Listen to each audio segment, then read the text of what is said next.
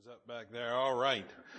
Well, we're going to go ahead and do our afternoon service. Um, it's uh, going to be a bit of a shorter one, but uh, um, uh, like I said this morning, I wanted to uh, kind of uh, take a, a, look a little bit at some of these uh, principles of what our country started with. You know, there's there's been this debate back and forth about whether we really are a Christian nation or not. And I dare say that at this point in time, uh, I think we've definitely moved away from the principles of Christ. Um, uh, I think that's very evident in what's gone on. Um, the the fact that we have uh, people out there, you know, now uh, decrying a whole branch of the government because it made choices uh, to support the things that are lawful and right versus uh, the whims of whatever you know individuals want, and and they're throwing all of these things and. Uh, uh, I, guess if people really knew the religious background of the Supreme Court, uh, with you know some of the first uh, justices that were there, such as Chief Justice John Jay, it would it would be very evident that yeah that the Supreme Court is a conservative organization, and it started that way. And uh, there's been a push to remove God from that uh, from judgment altogether. And when you do that, is when you start running into serious issues. Uh, you know, Romans one makes it really clear that uh, when they uh, when you remove God from the situation, uh, things are going to degrade. We'll take a look at that verse in just a moment, but let's go ahead and open with a word of prayer and we'll get started. Dear Heavenly Father, again, I thank you for the time. I thank you again for an opportunity, Lord, to just take a look a little bit here in uh, scripture about uh, what you say about nations and about people that uh, should be seeking after you. Uh, Lord, also in the comparison of what uh, you've given to us with the history of this country. And Lord, while I understand that uh, everything in in regards to you is is constantly under attack and is constantly being questioned and uh, disparaged, as well as uh, uh trying to be eliminated from day to day life, um, Lord, I just pray that we as Christians, as believers, would have an understanding of uh, how to elect representatives that uh, fear God and how to uh, elect representatives that uh, truly make professions of faith and uh, uh, ones that are going to stick with what uh, your word says. And Lord, while it may seem that there isn't enough politicians out there to do that to make significant change, Lord, we know that you work in small numbers. You always have and you always show your, your, your mighty hand through all of that so that we will know it wasn't done by ours or by any hand or man of flesh, or excuse me, hand of flesh, but Lord, uh, it would be done uh, uh, by you and you only. And Lord, I just pray that as we look at these things uh, to this afternoon, that Lord, you just give us a, a comfort, you give us a, a charge and an, uh, if you will, Lord, an admonition to continue to seek you, uh, to be a citizen uh, of, uh, of heaven first, um, a child of God first, and Lord, and to truly represent that is our citizenry, citizenry in this country. That Lord, we would honor and please you so that our nation would be a godly nation. And again, Lord, I thank you for this and I thank you for this time. And this I ask in your son's name, Jesus Christ. Amen. I want you to turn, uh, obviously to Romans chapter one which is the verse that I just mentioned. Uh, and uh, I want us to just kind of consider some of these things. you know, our nation uh, is is truly uh, under attack at its very core principles. And the core principles upon which this country was founded were things of liberty, which we found comes from God, freedom, which comes from God, uh, care for others, which again comes from God, and this, if you will, this desire to be content, which again comes from God. We find, you know, the, the, the, the holidays of Thanksgiving were, for, for, for, excuse me, were formed for the purpose of, of, of again, giving thanks to God, being thankful. You know, uh, that's what always gets me is how can a non-Christian sit there and think that they can be thankful when they don't have a God to thank? How does that work? How, I mean, how, how can you be thankful if you're not thankful to anyone? I mean, most of us were, were, were taught with manners, right? We grew up with manners. Anybody here not taught with manners? Uh, my wife raised her hand. I'm like, what? You, you, you're taught with manners. Now, now look, I understand there's cultural differences. You know, you go to Asian countries, it is a cultural exception to slurp your noodles and make noise when you eat. It just is. You know, uh, in my household, we were taught that nobody should ever hear you chew or slurp or make a sound with your mouth at the dinner table.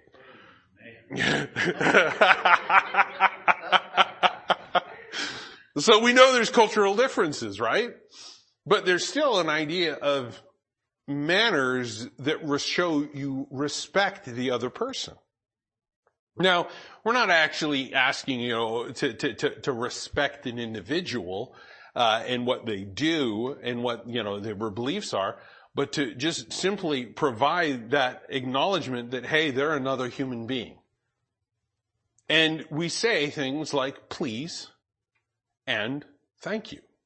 I mean, those are almost kind of universal to, to a lot of cultures.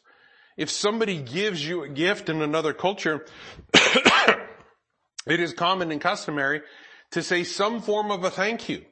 Whether it's the word thank you or whether it's something else, who knows? It can vary. It can be another gift. It can be, you know, a bow. It can be a handshake. It can be a hug. It can be a kiss in cultures, so on and so forth. But one thing that we find is that there's some kind of, if you will, understood forms of mannerisms. So there's always somebody that you're thanking when they do something for you. So how can somebody that is an atheist or somebody that does not believe in God that does not believe God exists, how in that, how in the world can that person be thankful? Because thanksgiving is a God fearing action. It is nothing less than that. We find that throughout scripture. But we take a look at Romans chapter one, and as we go through all of this and we see some of these things, um, and, and it says here, uh, oh, let's just talk in verse 19. It says, because that which is known of God is manifest in them, for God hath showed it unto them. So here we are, we're entering into this, this, this idea of man is without excuse. So somebody can grow up in a culture, quote unquote, that may be godless, but they are not without excuse. Why is that? Because they, all they have to do is look at their body and go, okay, that didn't happen from an amoeba when it rained on a rock. I didn't come from a monkey. So something's different. This is an engineered body. And all the engineers in this church said, Amen. there you go. Cause they understand it. They're scientists. An engineer scientist. We actually have scientists in here. Did you know that? Yeah. And they are, they, they believe the word of God. That seems to be a, a, something that, that the world doesn't want. They don't want God in science. But a real scientist looks at it and says, hey, this is an engineered body. There's something about it. God has put this in them. Even so much so that psychologists today say that there's something in our brain that is wired to, to try to think and contemplate who God is. Even in psychology, they believe this.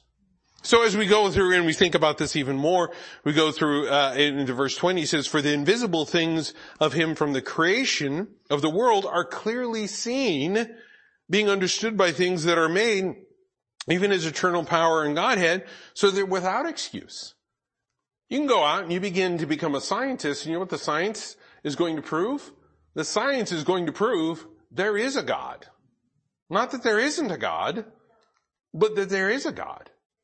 So as we begin to understand that, we realize that all of these things that he showed to mankind in the past, in the previous, they were very clearly,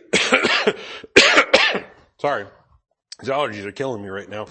Um, they're clearly showing that, that it, it's, it's from God, that it had to be created. And here we have these individuals looking at this and coming to the conclusion, okay, this is very different.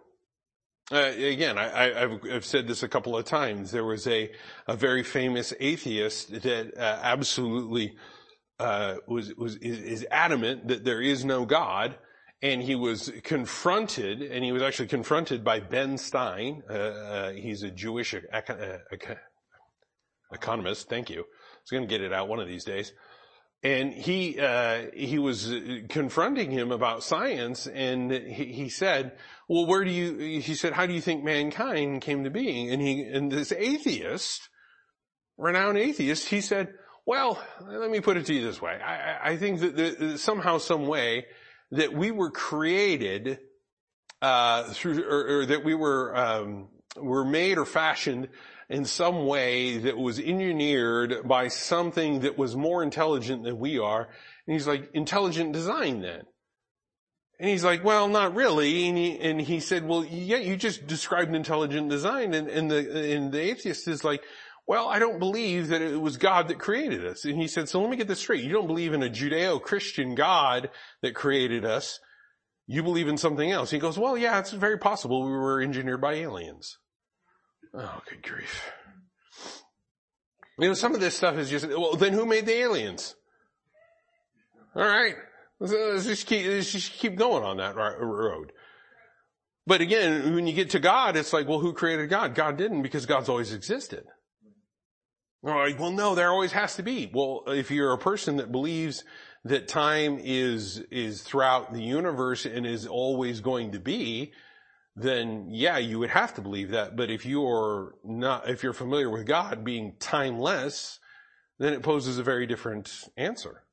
God has always been and will always be because he is not bound by time. So you move down a little bit further, here's what these individuals find. Because that, in verse 21, when they knew God, they glorified him not as God.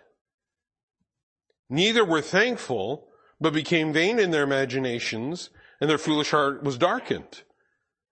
And, and as we go through this, we realize that they want to remove God. And it says, professing themselves to be wise, they became fools and changed the glory of the uncorruptible God into an image make like an corruptible man, into birds and four-footed beasts and creeping things. It says, wherefore God also gave them up to uncleanness through the lust of their own hearts to dishonor their bodies between themselves. So what we see here is when they did not want God in their life, what did they do? They turned to wickedness. They turned to wickedness. So this is what happens. This is what, what, what, what, what occurs. And if you jump to verse 28, it says this, and even as they did not like to retain God in their knowledge, God gave them over to a reprobate mind to do those things which are not convenient. Now I want you to understand, those are the same verses that our founding fathers read. And I'm going to read you this. I'm going to read you this one. this is from the Constitution of Massachusetts in 1780. Would you say that, Massachusetts right now is a liberal state or a conservative state? All right. Here it is. It is the duty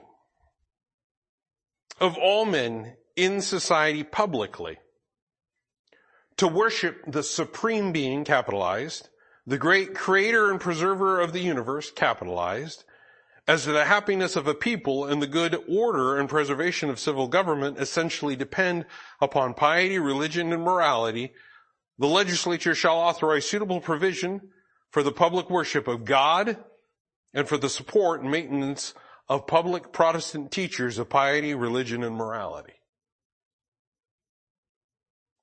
I wonder if that's still in the Constitution over there. I wonder if any of those people ever read that. They may not have. But we see here very clearly that they started off understanding those principles. Understanding that, hey, God is necessary just to be happy. And that's what people are pursuing. They need to pursue happiness. Okay, then that means they need to pursue God. And when the writers of our documents wrote the pursuit of life, liberty, or uh, uh, of now I'm going to butcher it. Happiness, life, and liberty. You know, the, life, liberty, and the pursuit of happiness. There we go. Whew. I knew I'd get it out. That life that they were telling to, to look for was a life in Christ. That liberty was a liberty that was found in Christ. And that pursuit of happiness was the pursuit of all things godly that led to that happiness. Turn to Psalms 33. Psalm chapter 33. Psalm chapter 33, 12. and uh, we're going to take a look at a couple of these passages here. Psalm 33, 12. It says, Blessed is the nation whose God is the Lord, and the people who have chosen, who hath chosen for his own inheritance. I mean, it makes it really clear here. Blessed is the nation whose God is the Lord. If we want a blessed nation, then we have to choose God as our Lord. I mean, that, that, that's the way it has to be. And here he is talking about the, the, the, nations, and obviously there's a, there's a context here because of who wrote the psalm. He's talking about the nation of Israel. But at the same time, what I want us to understand is this. That when we look at what our nation's founding is, the Bible uh, was there present when they were writing these documents. They realized that if they wanted this nation to continue, they would have to have the blessings of God. Otherwise, they were going to be like every other quote unquote cursed nation. Every other cursed nation that was out there. Turn to uh, another Psalm, Psalm chapter 144. Psalm chapter 144.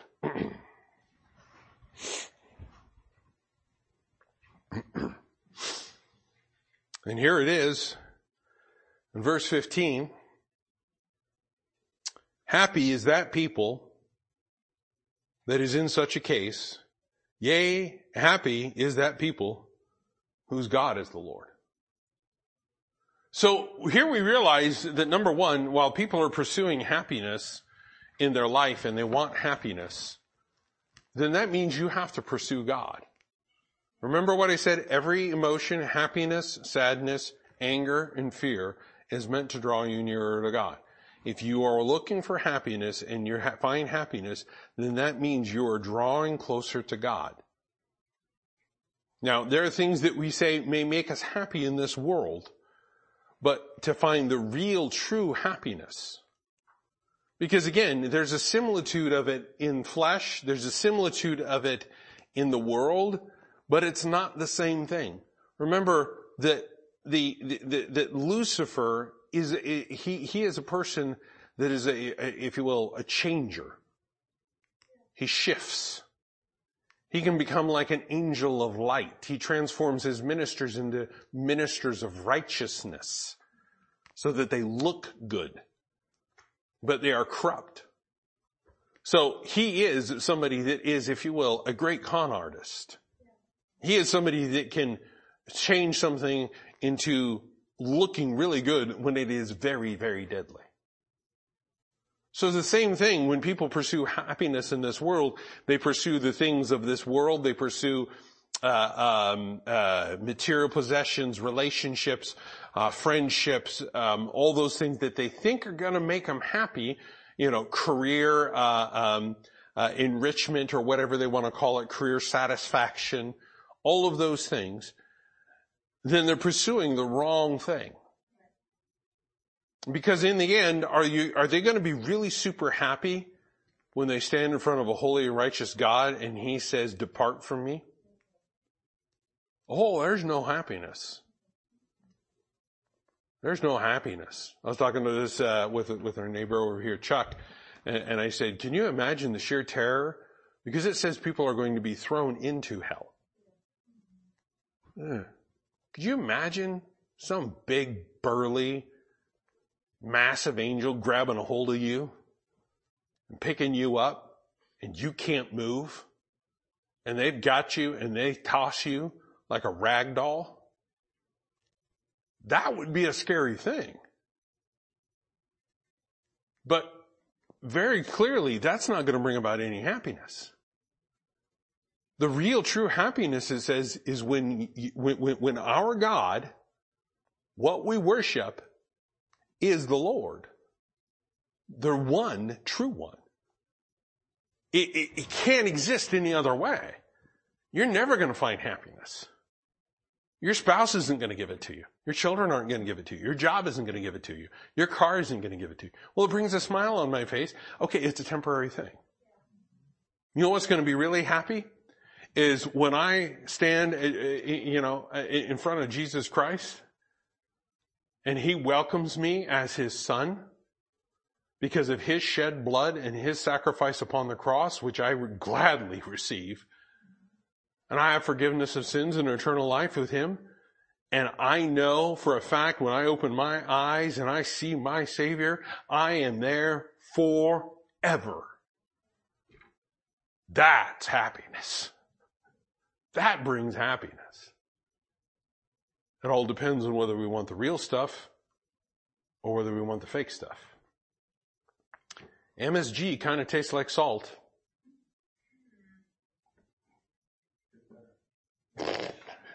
in Chinese food, right? but it's not salt. I mean, it, may be a form of some, some sort of salt, but it's not the salt with which you are familiar. Take a look at another passage. Go over to Psalm 146. Psalm 146. And it says here, Happy is he, in verse 5, Psalm 146, 5, happy is he that hath the God of Jacob for his help, whose hope is in the Lord his God. Now, now again, that, that is a verse that I look at and I just go, that's the happiness I want. That's where I really want to be in life. That's what I want to pursue. Because I know I'm going to be happy when God's my help. Okay, I get down in the dumps. I get depressed. Depression happens to people, okay? Look, depression's going to occur one way or another. If you focus on it, then you're going to go into clinical depression. Okay? So what you have to do is you have to look at it and approach it the right way. If you're sad, then you need to draw near to the Lord. If you draw near to the Lord, you won't go into a depression that requires, say, medication or something. Okay? What you start doing is you start going, okay, well, then all my trust and my confidence is in the faithfulness of who my God is. That's where it goes. And I go back to that. And I draw near to Him. Every time I get sad, it's like, okay, Lord, now I'm coming to you in prayer. You know what's going on. You know where I'm at. And then the comforter comes. And what does the comforter do? But what the comforter does best, and that is comfort. So there again, I, I mean, I, I, find all of these things pointing to that. Our country, our, the founding fathers, they knew these things. I'll give you some other examples. Let's see here. Some of you are, familiar with Alex de Tocqueville, um, a French individual that kind of helped uh, look at some of the foundation of the country and, and, and what was going on um, uh, some of the things that he he wound up writing about uh, the, the, the nation and what uh, um, uh, what the U.S. looked like with with uh, the government they had chosen. And here's what he, what was written. here's a statement that he wrote. What Tocqueville said: Christianity is the companion of liberty in all its conflicts, the cradle of its infancy, and the divine source of its claims. Christianity. Now look, when the, the, the, the, the writers use those words, Christianity, they're not talking about the fake stuff, okay? They're talking about the real stuff. They're talking about a real relationship. They're not talking about a shallow Christianity that did not have a relationship with God. They're not talking about a shallow Christianity that was in it for the purpose of excelling uh, uh, the, the, themselves. Okay, they're not talking about progressive Christianity that that we find today. They're talking about real, true Christians that call themselves Christians because they are followers of Christ in His Word. And that's what he said. He realizes that these two must go hand in hand, just like we saw earlier today about where liberty really has its foundation. And here he is, he's looking at the liberty that's found in the United States and he's looking at it. What he says is he says, man, those things, they go hand in hand. They're companions. They're companions. One of the other quotes uh, that I have marked here uh, is, is some of these things about Ben Franklin.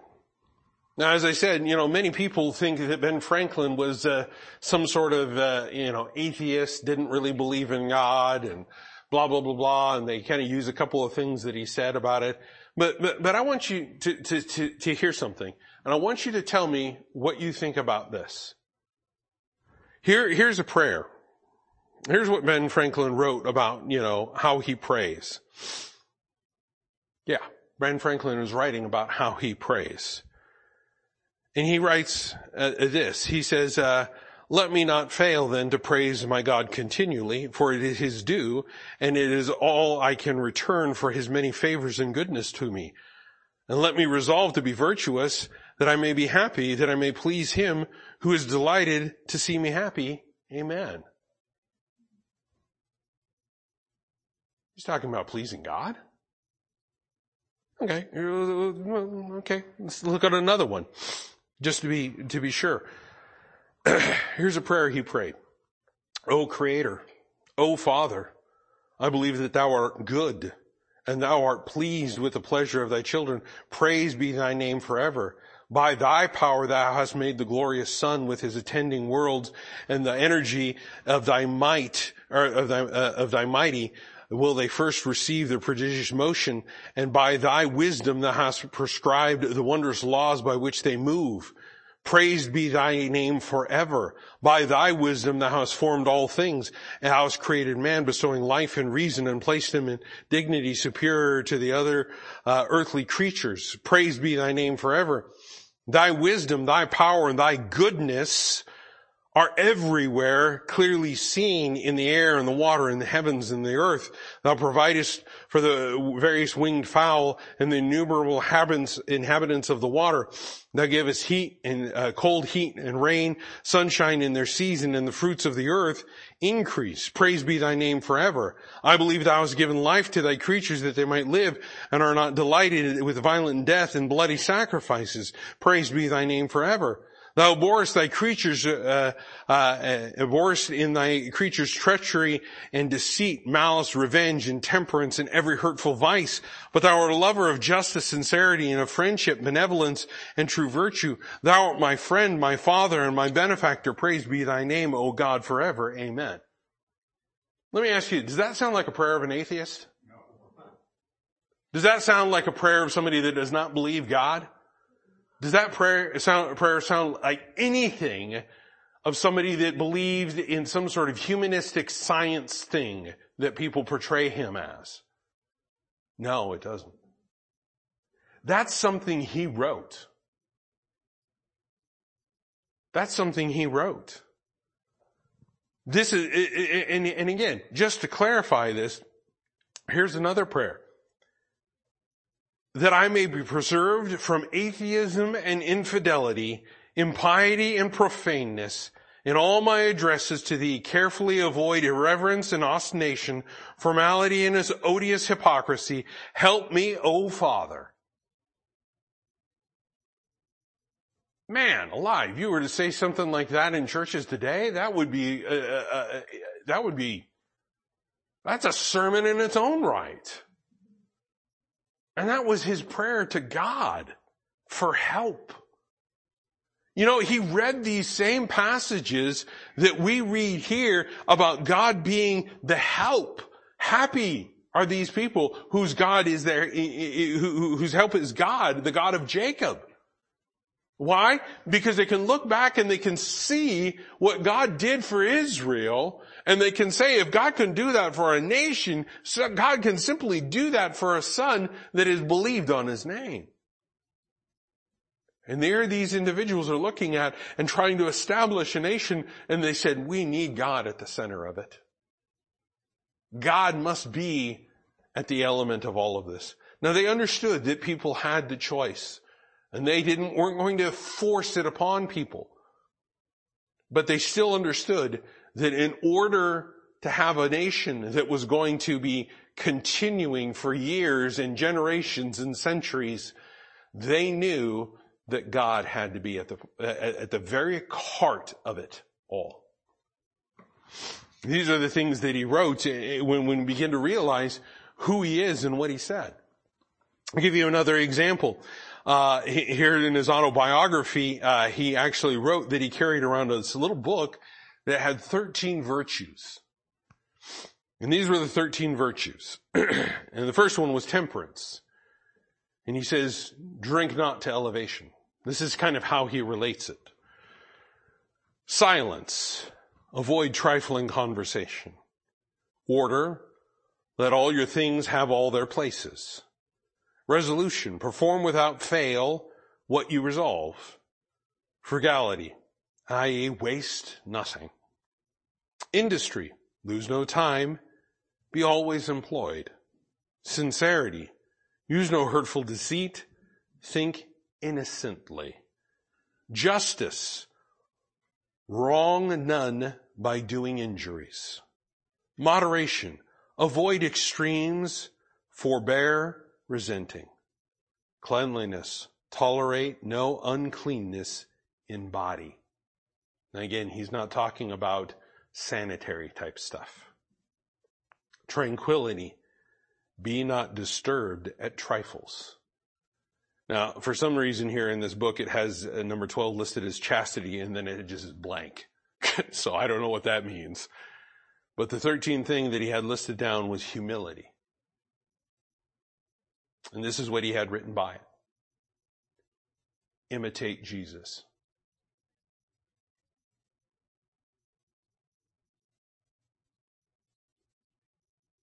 Ben Franklin realized that humility was of a great importance and he realized the only way to do that was exactly as Paul said in the book of Philippians. You have to have the mind of Christ. You have to think like him. You have to act like him. You have to behave like him. And we find very clearly that this is what God is saying about what our life should be. Does he not reiterate over and over again that our greatest example is Christ? Does he not reiterate again that we should be followers of him, not followers of man? Turn over to the book of Proverbs, Proverbs chapter 14. Proverbs chapter 14.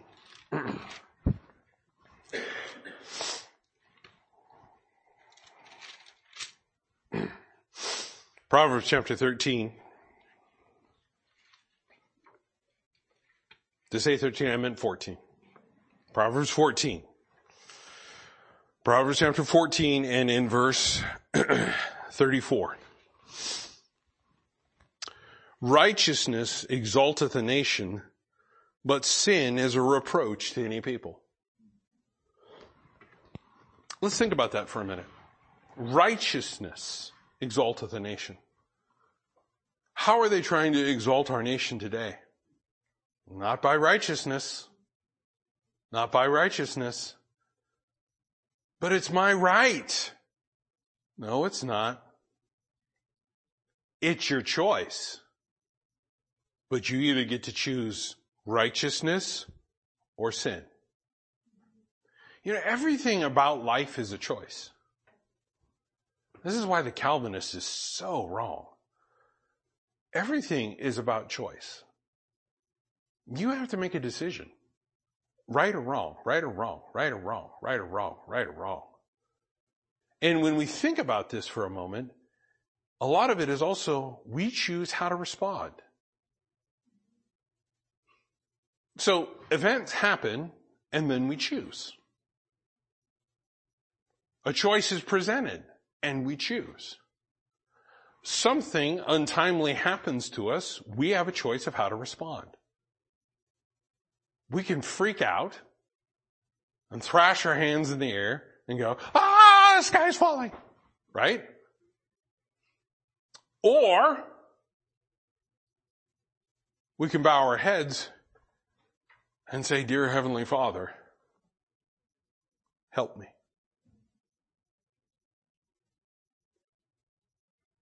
There's a choice, isn't there? We choose how we respond. When we fail, we have a choice of what to do with the failure. We learn from it or we're doomed to repeat it. The choice is ours. So when we look at all of these things, we begin to realize, hey, I'm, I'm given a choice. I'm given a choice. This is why it's always great. You know, parents are, are, are, are, are big advocates of this. And I should get a hearty amen when I, when I say this. They've already made some of those choices for us young, you know, for the younger folk. So when they say, don't do that because I already did that, don't be the one that says, well, I just have to try it for myself. No, you don't. You don't. I mean, how, how many of us in here that are parents? Okay?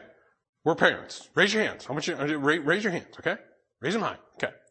Your parents. All right. How many of you parents have made a decision that you don't want your children to make? Raise them high. Young folk, look around. Look around. Okay, young folk, it's your turn. How many of you have already experienced the, I didn't listen to my parents, so I experienced what they told me I was going to have happen in my life?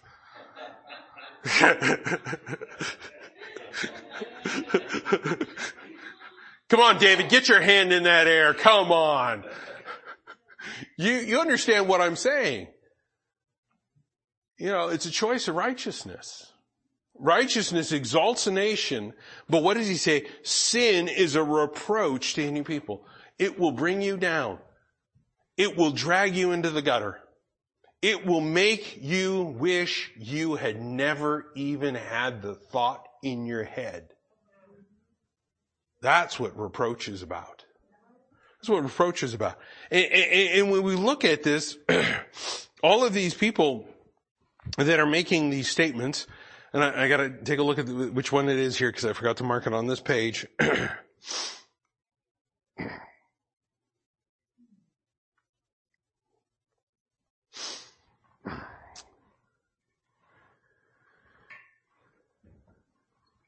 Here we go. Here's, here's this, uh, uh, as I re- referenced earlier, John Jay, Chief Justice. And here he was, he, he stated this, um, when he was uh, talking to some individuals um, uh, to the American Bible Society um, when he was serving as its president. Could you imagine right now if they all of a sudden found out Clarence Thomas, for some reason, was a president of the American Bible Society? What they would do? Or Kavanaugh? Or any of them that were, they would be like freaking out right now. He says, in the forming and settling my belief relative to the doctrines of Christianity, I adopted, adopted no articles from creeds or such only as, in careful examination, I found to be confirmed by the Bible. You know what he's saying? He doesn't do anything in his life unless the Bible confirms he should be doing it. That's how he lived his life. That's how he made judgments and decisions.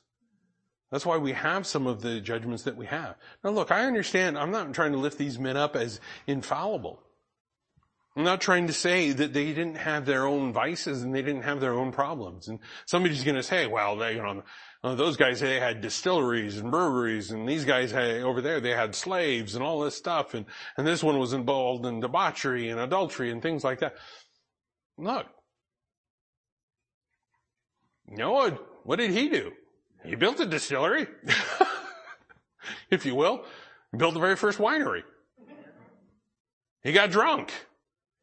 It didn't end well. Somebody got cursed because of it. Not good. Adultery. Uh, King David. But you know what? They're still men of God. They're still men of God. And when we realize what goes on here, and while people may criticize these individuals and they may bring up one thing, that doesn't mean you throw everything out and say that they were, that they were just, you know, absolute terrible, horrible sinners.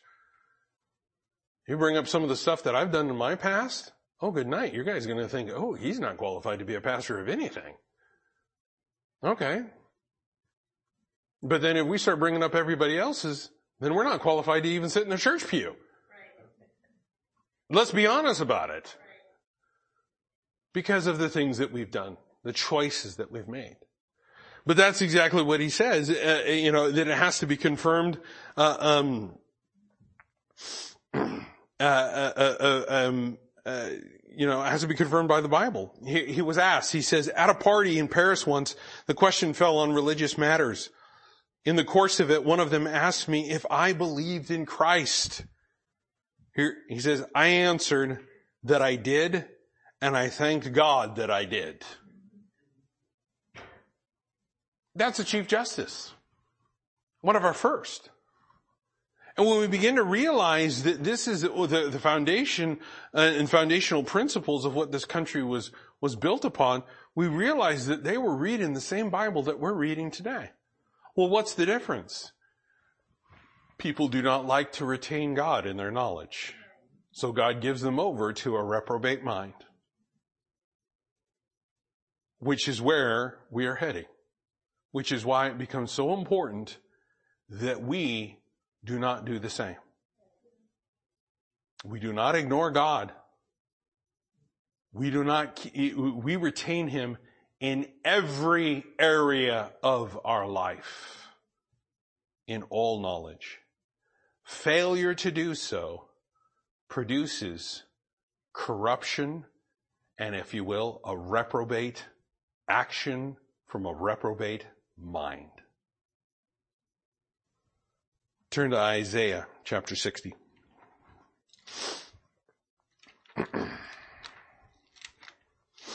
Isaiah chapter 60. well, some of the founding fathers used verses that were obviously meant for the nation of Israel, talking about this nation. Uh, they understood that God was talking about Israel. Okay. They weren't replacement theologists. Those are the guys that run around like that group down in Arizona and California and even here in Vancouver that run around and saying that they're now Israelites and they're now Jews and that the real Jews are actually uh, Satan worshippers and oh, just whatever. Stop. Just stop. You know, that's heresy. And that's not what our founding fathers were. You know what they did? Is they looked at the love of God for his nation and they wanted the same love for theirs. That's all they were wanting. And they realized that if God was going to demonstrate that to that nation, then why, if they chose God as the, you know, their Lord, why would God not demonstrate some of those same principles to a nation that chose God versus something else? In Isaiah chapter 60, in verse 12, it says, For the nation and the kingdom that will not serve thee shall perish Yea, those nations shall be utter, utterly wasted. And therein lies the question. With liberty, we saw that it was connected to service this morning. And when we look at this and we realize people that choose not to serve God, you know what the end result is? Destruction. Destruction. We have a choice in our life. We can choose God, or we can choose ourselves. We choose ourselves and we serve ourselves instead of serving God. Well, that principle's still there. They're going to perish and they're going to be utterly wasted.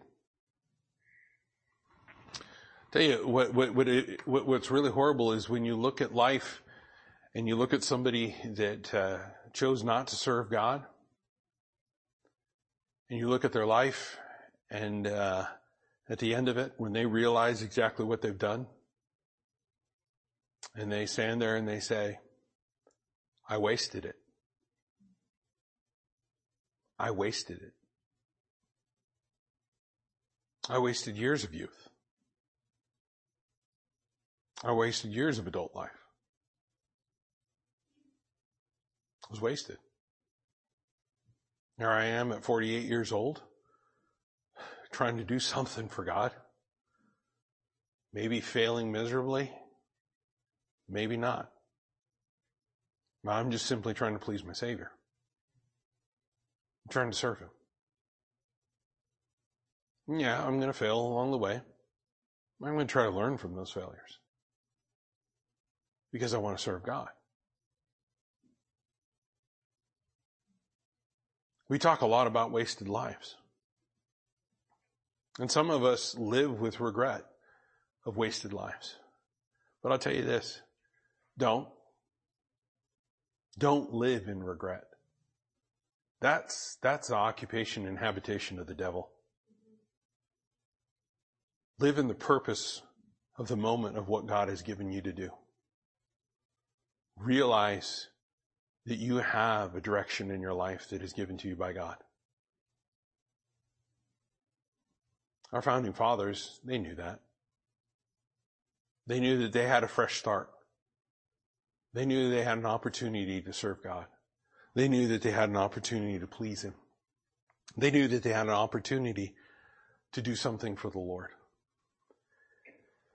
I want to read uh, one more thing here. Based on what I just read here, it's clear that some of those principles translated into even some of the sayings of these individuals. There's an individual by the name of Gouverneur Morris, not governor, but Gouverneur Morris. and he lived from 1752 to 1816 and he was a, a, writer of the final draft of the Constitution of the United States. And he was uh, head of the Committee on Style. They still did things with style back then.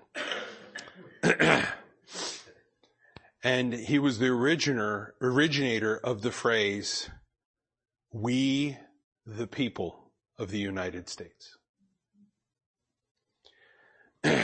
He was, he was 35 years old when he served as one of the members of the Continental Congress and spoke 173 times during the constitutional debates, more than any other delegate.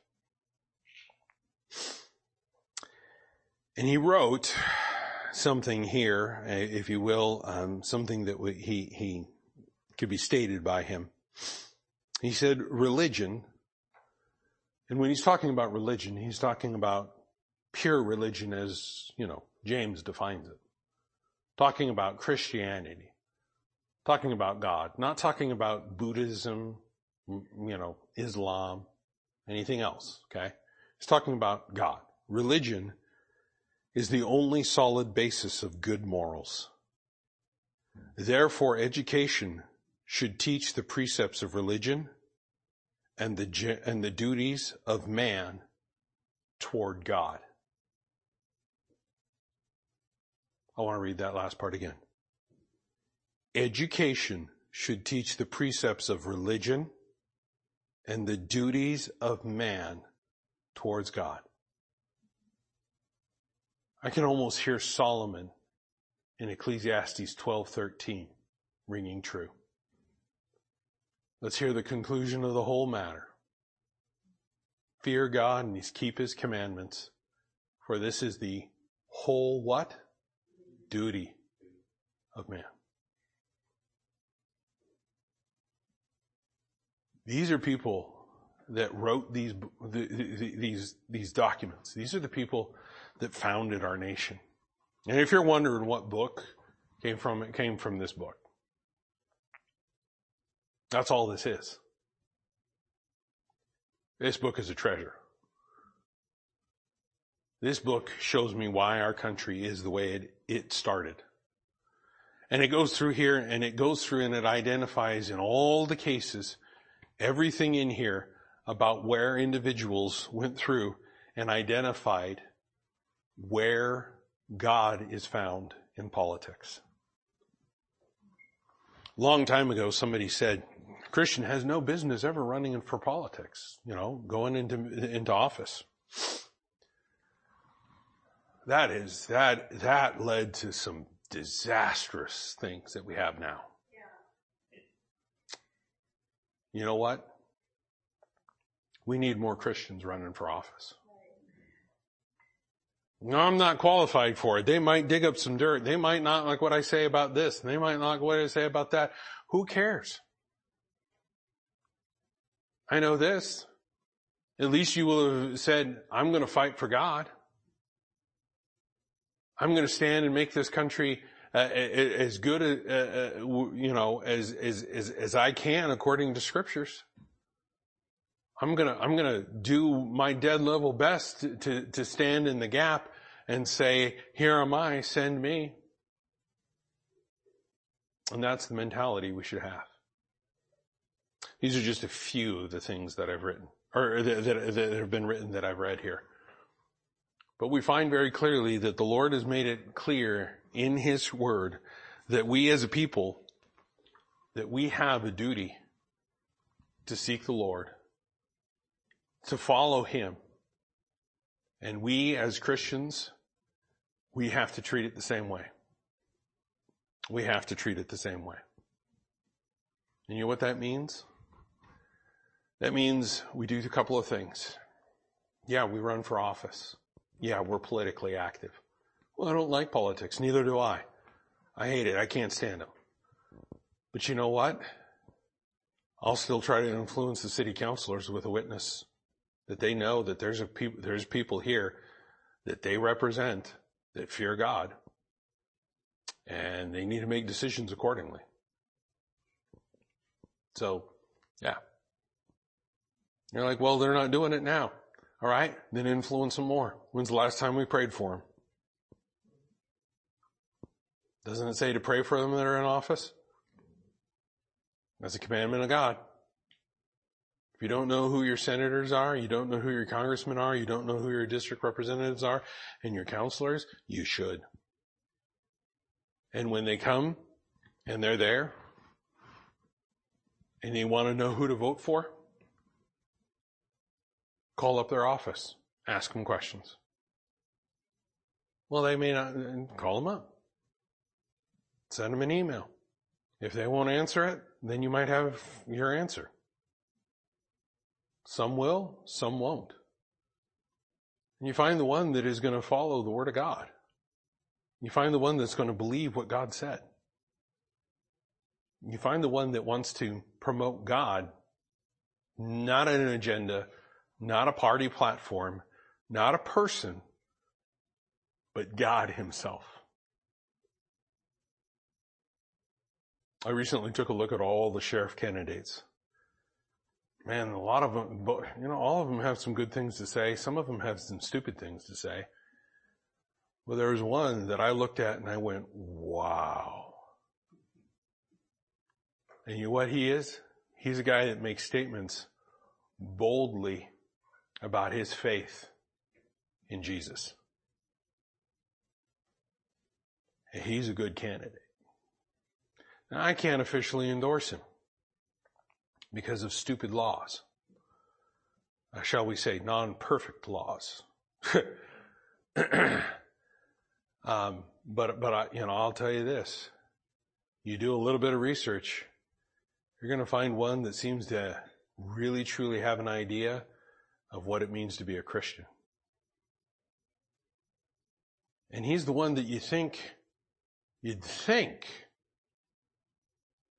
that the left and the progressives would vote for. But they don't. Because again, it's not about a color of his skin.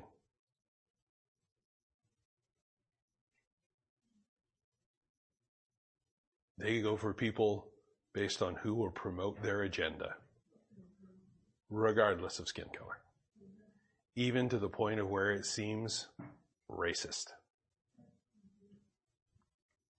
So, just some words to think about. Let's go ahead and close with a word of prayer, and uh, and uh, we can be dismissed. Gary, would you dismiss us in prayer?